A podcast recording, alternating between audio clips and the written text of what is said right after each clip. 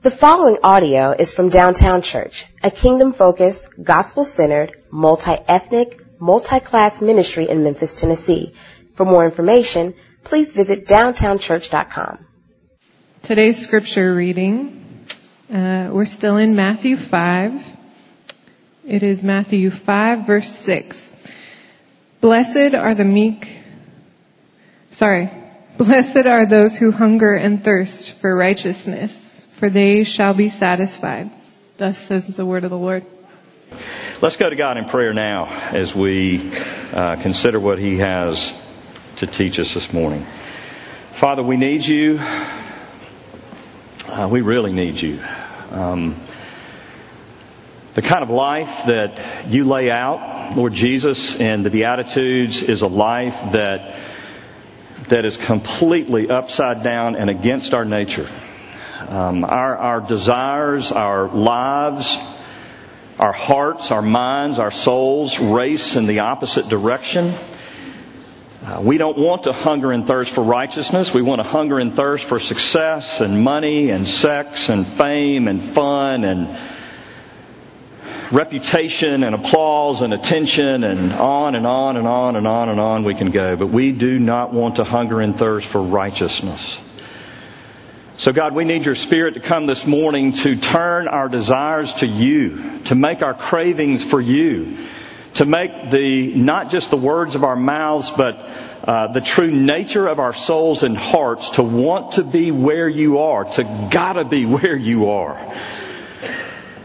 Oh God, to want our lives just like the billions of galaxies and stars that you've made, to want our lives to not reflect us, but reflect you and your glory. We need you to come to rescue us from our addiction to self, our addiction to our own needs and wants. Oh God, we need you to come and to break us this morning, to break us with your love to break us with your goodness and your mercy and your kindness. Because God, you want us to feast on that which is real bread and real wine and real nutrition.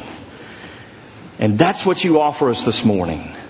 So even as we prepare to come to these tables this morning, God, I pray that we would be hungry for you and you would create that in us this morning. So when we do come to the table, we are eating and drinking in faith that the body and blood of Jesus is what we need more than anything.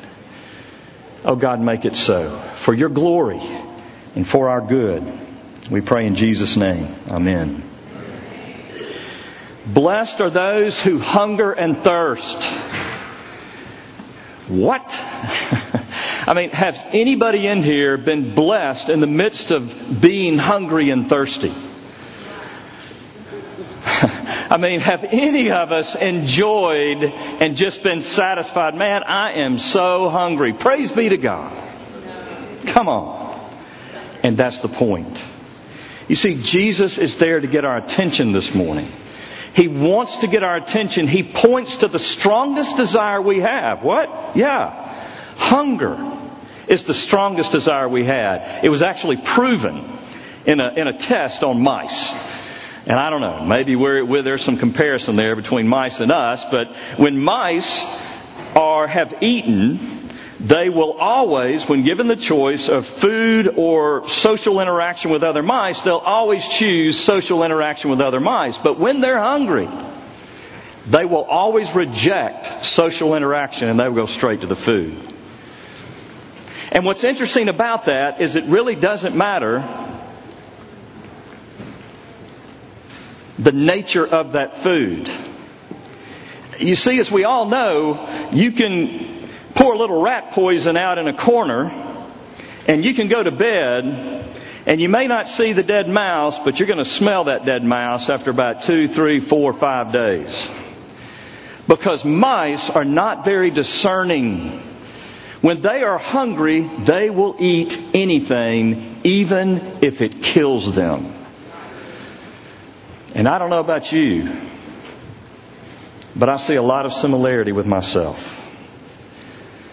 You see, we are fallen, broken people. And when given the choice of unrighteousness and righteousness, we're going to take, most of the time, we're going to take what's most readily accessible. We are not very discerning when it comes to what we eat. We just want to eat. We just want to fill that void in our souls. Even with the warnings, we, we, we push them away. My wife and I, we, we watch Wheel of Fortune. I actually make my wife watch Wheel of Fortune. I love Wheel of Fortune. I'm a Wheel of Fortune uh, junkie, and every night they have those horrible um, um, commercials of people that have some type of cancer or something, throat cancer, and they're talking, and you're like, who in the world would smoke after that commercial? And there are millions of people that smoke after that commercial. And what Jesus is saying this morning is, we are no different. And we need to be different. Because blessed are those who hunger and thirst, not just for anything, but who hunger and thirst for righteousness. Righteousness. We have a choice. Are we going to feast on righteousness or are we going to feast on the drive through? Unrighteousness. Are we going to feast what's really going to satisfy our soul, or are we going to feast what's easy and just kind of looks and feels like good food?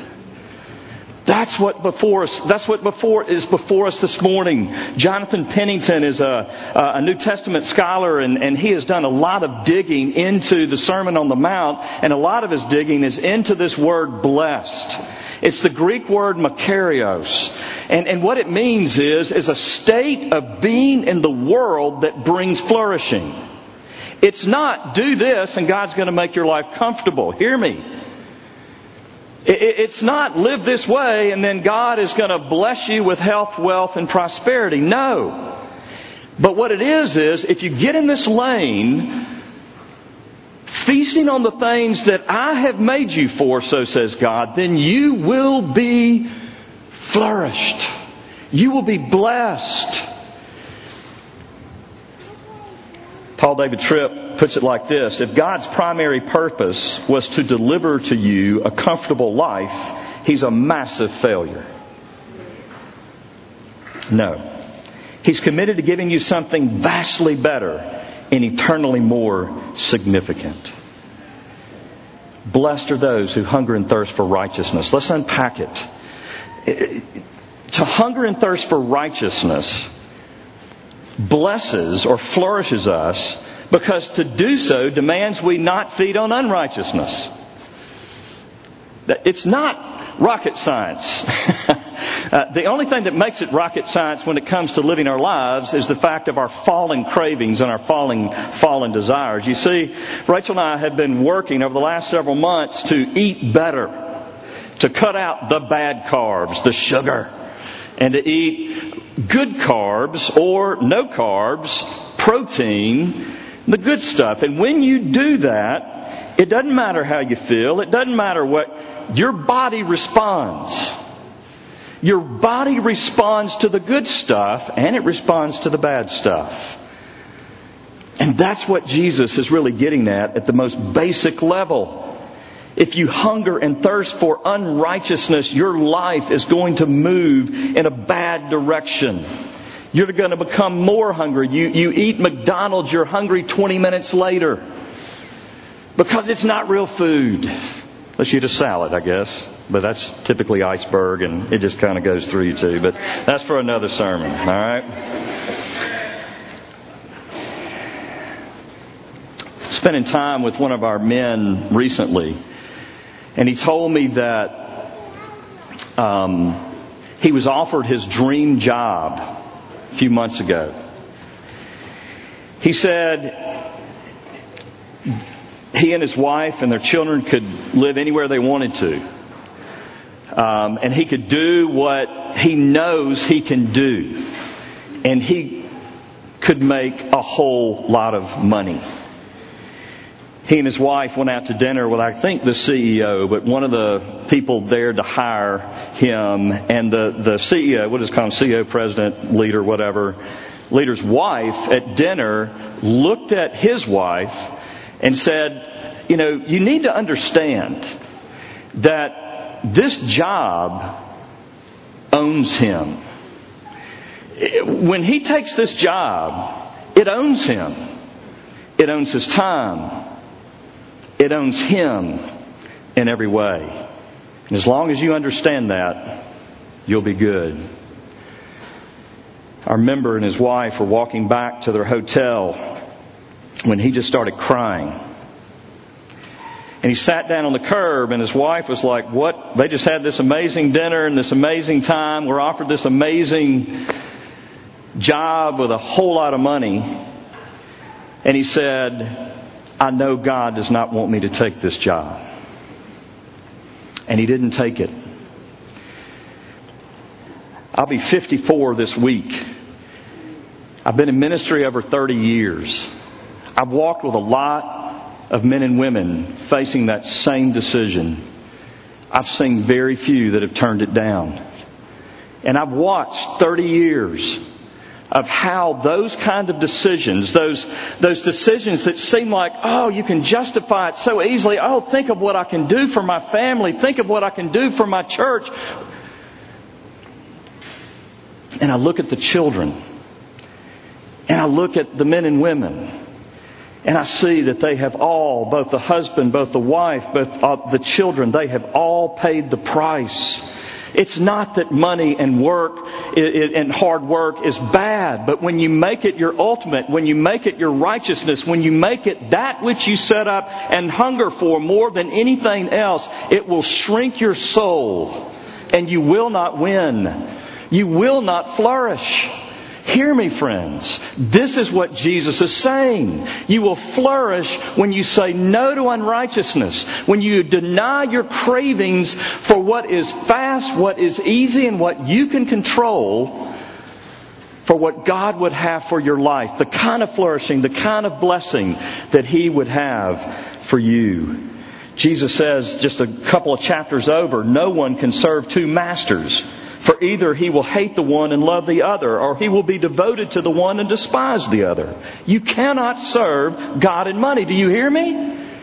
You cannot serve God and money. Is money bad? No. But when you serve it, it's bad because it owns you, you don't own it. You are its slave, and you literally cannot give it away. There are such, it is so rare to find somebody, and it does exist, praise be to God, but it's so rare to find somebody that went after that dream and they really give away the kind of money they thought they would on the front end when they made it. It's so rare because the money owns them. If you give yourself to money, you can't give yourself to God. Likewise, if you give yourself to your job, you can't give yourself to your spouse and your children. You serve what you serve. If you serve unrighteousness, you will not flourish. Why? Because we cannot change the DNA of our soul. To primarily go after money, to primarily go after getting married, to primarily go after doing good, to primarily go after anything outside of true righteousness, which we're going to see what that is at the end will dry you up. Why? Because you and I were created for so much more. It's not that God wants to kill our desiring. C.S. Lewis put it best. I mean, you can't say it any better than C.S. Lewis. Indeed, if we consider the unblushing promises of reward and the staggering nature of the rewards promised in the Gospels, it would seem that our Lord finds our desires not too strong but too weak. What? You want money? You think that is all I made you for? You think that's the capacity of your soul? No, we're just half-hearted creatures, fooling about with drink and sex and ambition when infinite joy is offered us. Like an ignorant child who wants to go on making mud pies in a slum because he cannot imagine what is meant by the offer of a holiday at the sea, a vacation at the sea for us Americans. That's what he's saying. We are far too easily pleased. If you feast on unrighteousness, you will not flourish. If you feast on righteousness, you will flourish. But we need to understand something. This is typically where the church goes into softening the message, but here's where I want to go with it. Exactly what Jesus, the point that Jesus is making. If we say no to unrighteousness and yes to righteousness, it will be its own kind of suffering. Right. Jesus is calling us to suffer. When, when that man in our church sat down on that curb and he was weeping, what he was experiencing was the death of a dream. It was the denial of what he truly wanted for what he knew he truly needed. Do you see it? And dear friends, that's the choice that is before you and I on a daily basis over and over and over and over again. To live a beatitude kind of life is deep foolishness, not just to others, but to you and me, it feels like foolishness. In that moment, our member felt like God was against him, not for him. Have you ever been there?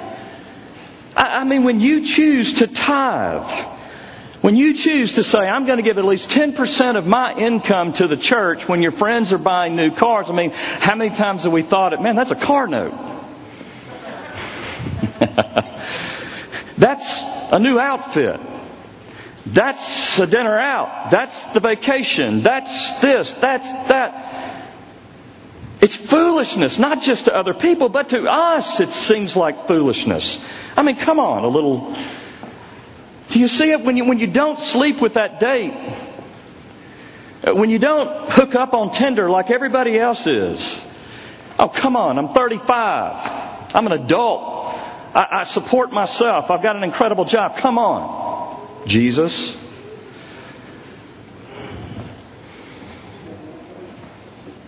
There's a cost to following Jesus. Yet the cost results in true fulfillment. You see, the gods of this world are so in our grasp. They're right there. We can have it. We can, we can run the streets and we can get the fast cash and not go to school and not go to trade school and, and we can get the fast money. We can get it. We can get the women. We can get the men. We can get the fast cars. We can get the house. We can get the lake house. We, it's within our grasp. It's within our control. And it's suffering to say no to it. You see, hungering for righteousness puts us in a position of weakness. Uh, these are all personal matters, but let's say kind of the direction of our lives. We, the, the church is getting woke, if you will. The, the church is waking up to the issues of justice, to the issues of racial uh, disparity, marginalization, mass incarceration, uh, Memphis being the the, um, the poorest city in the country, and on and on and on we go. And that that is why, for a large extent, we have the amount of people we do here. Ten years ago, uh, my wife and I literally thought this was not going to be. And yet, but God, He wakes the church up. He says, hey, it's not just you and Jesus in a closet. It's love God and your neighbor. And you can't even say you love God if you hate your neighbor. And when you, and, and hating your neighbor is leaving him dead and broke and wounded on the side of the road, crossing over to get to your religious meeting. I mean, that's what loving your neighbor is all about. That's what justice is. It's saying whatever God has given me, He's not given to me for me. He's given it to me for the glory of God and the good of my neighbor. And my whole life, if I'm, if, if I have a great intellect and I've got to use that as a, as a, I've got to steward that for the glory of God and the good of my neighbor. Not for my career. Not for my comfort. That's what justice is. It, it, it, we move toward the brokenness. We move toward the pain. Sarah uh, Lockridge Steckel is um, part of this church family. I went to an event they had. Um, she, she started the collective about a year ago. And it's addressing the reality that we have about 30,000 unemployed 18 to 30 year olds in Memphis. 30,000. And if we just take that one reality, uh, another member of our church has started a, um, a program, uh, really revamped a nonprofit where he brings in, he, he looked at um, those that were getting out of prison, this program that was taking those getting out of prison, training them, and then sending them to a job, and most were not keeping those jobs. Because none of us get anywhere without others. And so we had this idea, well, what if we put people with them? We, we pair one shepherd, we're going to call them, to five to six people, and, and, and we're going to get the companies to pay for them because they're going to realize the benefit, and sure enough, the, the results are going off. Why? Because someone is vested in their lives. Someone's calling them. Someone is pursuing them. Someone's helping them get to work. Someone is helping them in the financial crisis. Someone is helping them get a driver's license. Someone is helping them get um, um, treatment if that's what, whatever it's needed. Someone is there pouring into them saying, I'm for you, being a cheerleader and not just clapping, but picking them up and moving along with them. And it's working like crazy. But guess what? There are 30,000 people. So what's it going to take? It's going to take us. And that's just one issue in this broken city. Do you get the point? It's going to feel like suffering. Families that come to this church feel it immediately.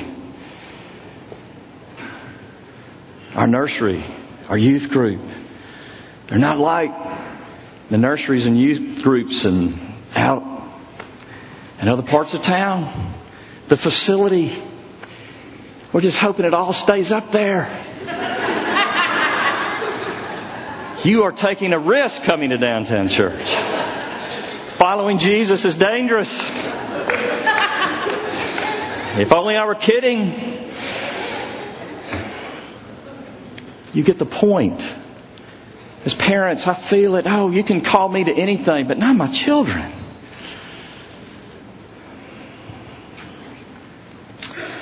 So, how are we going to do this? Thirdly and finally, hungering and thirsting for righteousness is fueled by the certainty that real feel, filling is coming. Well, here we go, man. You, you know I look for every opportunity to talk about grilling meat in my sermons. Uh, this is a softball. Hunger and thirst for righteousness. All right, well, here we go. I grew up really by a grill. My dad would come home and pretty much every weekend he would put, he would prepare a big piece of meat, a pork shoulder or something, and he would put it on that grill, big thing of bologna. Anybody have just good smoked bologna? Whoo! Mercy. I save this toward the end because I know we're, you know, we're, we're going to get to lunch soon. We're going to get to lunch soon. So it's not going to be a lot of suffering, I hope. Um, but I, I learned a lot about the kingdom of God and about this beatitude standing by my Father. But you see, I learned really more than my stepbrothers and even my brother. I was the only one that would hang out with him. But I learned that if you hang out with your father at the grill, what happens? You get the you get yeah. They're going to pick a little meat off and if you're there just kind of acting oh so content what are they going to do? You want a bite? Oh yeah. What are you thinking about that. But uh, yeah i'd love a bite. When you stand by your father at the grill you get fed. But you have to wait. I also learned there were many days where I didn't stand by my father at the grill. There were a lot of days where I went and I ate a bunch of candy. I couldn't wait. It's going to be three hours. Are you kidding me? And I would go eat a bunch of junk and then he'd put it on the table and I would kind of look at it and go, uh. This is what Jesus is saying. It couldn't be any more clear. We've got to stand by our Father at the grill and know that the feast is coming and it's worth it. It's better. You can go this morning and be filled with something. You can turn to something. What is it that you turn to? What is it in every conversation? Are you trying to get praise? Are you trying to get get uh, uh, you know accolades? I mean, what is it? Is it money? Is it sex? Is it what is it that you're after? Jesus says, whatever it is is not going to satisfy you, but I will. From beginning to end, think about the first temptation and the first sin. What did, what did God tell uh, Adam and Eve? He said, hey, out of all the trees of the garden, man, check, check them all out. Look at all this fruit just flourishing in the garden. But hey, there's only one tree you can't eat from. I mean, there it is. Hunger and thirst for righteousness, not unrighteousness. And what did we choose? We chose unrighteousness. And so God doesn't give up. He keeps coming. He feeds his people Israel. He delivers them from slavery, leads them through. They're in the desert. And what does he say? Hey, I'm going to feed you. Just wake up in the morning and pick it up and understand how good I am. And at the end of the week, you know, before the Sabbath day, um, you know, pick up a little more and, and, and it's going to last you through the next day. You know, you're going to have a day off from picking up food. I'm going to feed you. And we see in Isaiah 55 that was, it was all just metaphorical. It was all to lead them to the true bread of life. Come, everyone who thirsts. Come to the waters. And he who has no money, come buy and eat. Come buy wine and milk without money and without price. Why do you spend your money for what, for, for that which is not bread and your labor for that which does not satisfy? Listen diligently to me and eat what is good and delight yourselves. Delight yourselves. He wants you to delight yourselves in rich food. Oh, and then Jesus, He feeds the people. He takes a few small loaves and fish and makes it enough to feed 5,000 and 6,000. I mean, they follow Him across the, uh, the lake when He, um, goes to the other side and they get there and he says, Hey, you guys just follow me because you're looking for food to fill your stomachs. But guess what? I am the bread of life. Whoever comes to me shall not hunger, and whoever believes in me shall never thirst. And then just one chapter over in John chapter 7, he stands before the people at the great feast the reality when they're celebrating the salvation of God and His deliverance. On the last day of the feast, the great day, Jesus stood up and cried out, If anyone thirsts, let him come to me and drink. Whoever believes in me, as the scripture has said, out of his heart will flow rivers of living water. Now this he said about the Spirit whom those who believed in him were to receive, for as yet the Spirit had not been given because Jesus was not yet glorified. But guess what, dear friends? Jesus has been glorified today. And his Spirit will fill your soul in such a way that you will not thirst and you will not hunger anymore. That was his conversation with the woman, the Samaritan woman at the well. He said, Woman, you're coming for water. You're, you're, dropping that bucket down and you're getting water and you're going to have to come back this afternoon. You're going to have to come back tomorrow morning. You're going to have to come back tomorrow night. You're going to have to come back the next day. He said, Hey, I'm going to give you water that will quench your thirst. And she said, Hey, I want this water. And he said, Okay, well, go get your husband. Oh, well. He gets into her sex life. Well, I've had five and the guy I'm living, you know. Or, or he, Jesus tells, yeah, you've had five. The one you're living with now is not. And what's he saying? I've got something better. Dip the bucket of your heart not into sex, not into thinking that men can satisfy your soul, but I can satisfy your soul. And then Jesus, on the cross, right before he gave up his spirit, you remember what he said? Two words. I thirst. Jesus got thirsty. Jesus experienced separation from his Father. Jesus experienced judgment and condemnation and shame for the sin of his people. And he took it on himself and he cries out, I thirst, so that you and I don't have to thirst anymore. He got thirsty so we can be filled with Him, dear friends. Do you need to be filled? Are you at a point in your life? This is what it means to become a Christian. It means to get to a point in your life, for God to bring you to a point in your journey when you have tasted and feasted on so many. It's not everybody in here eats. But have you gotten to the point that you realize that your ambition set in a very determined way on the things of this world is not going to fill you? Did the, the hookup last night or last week or a year ago, did the education you've poured yourself into and now you're in a job you hate? What, whatever, what is it? You're married and it's not what you thought it was going to be. You've been single, but your hope has really been in finding a mate. Do you understand that Jesus stands before every single one of us and what it means to come to Jesus is say, this life will not fill me and I give up. I want you. I trust you to fill my soul. Would you fill my soul? And dear friends, when you start there, guess what? You're going to wake up tomorrow morning, you're going to be hungry again, and your job's still not going to fill you. It's going to be worse tomorrow because your eyes are going to be opened. And you're going to want to find other things. You're, oh, now I'm a Christian. Now God's going to make life work out. And then you go and you realize, no, He doesn't make life work out. It may get hard. No, it will get harder. But He offers Himself every second of every day. Have you turned your soul to Jesus? Christian, are you feasting on Jesus? The reason you're so miserable this morning, the reason you're so dry, the reason you're prayerless is because you're not feasting your soul on Jesus. Get alone with Him and give your heart to Him. Determine that He is the only one that will fill your soul. Be still before Him. Receive Him daily, hundreds of times a day. As you see your heart wandering, and He will fill you. Lord Jesus, we thank you that you stand before these tables and you say, Come to me, all you who are weary and heavy laden, and I will give you rest.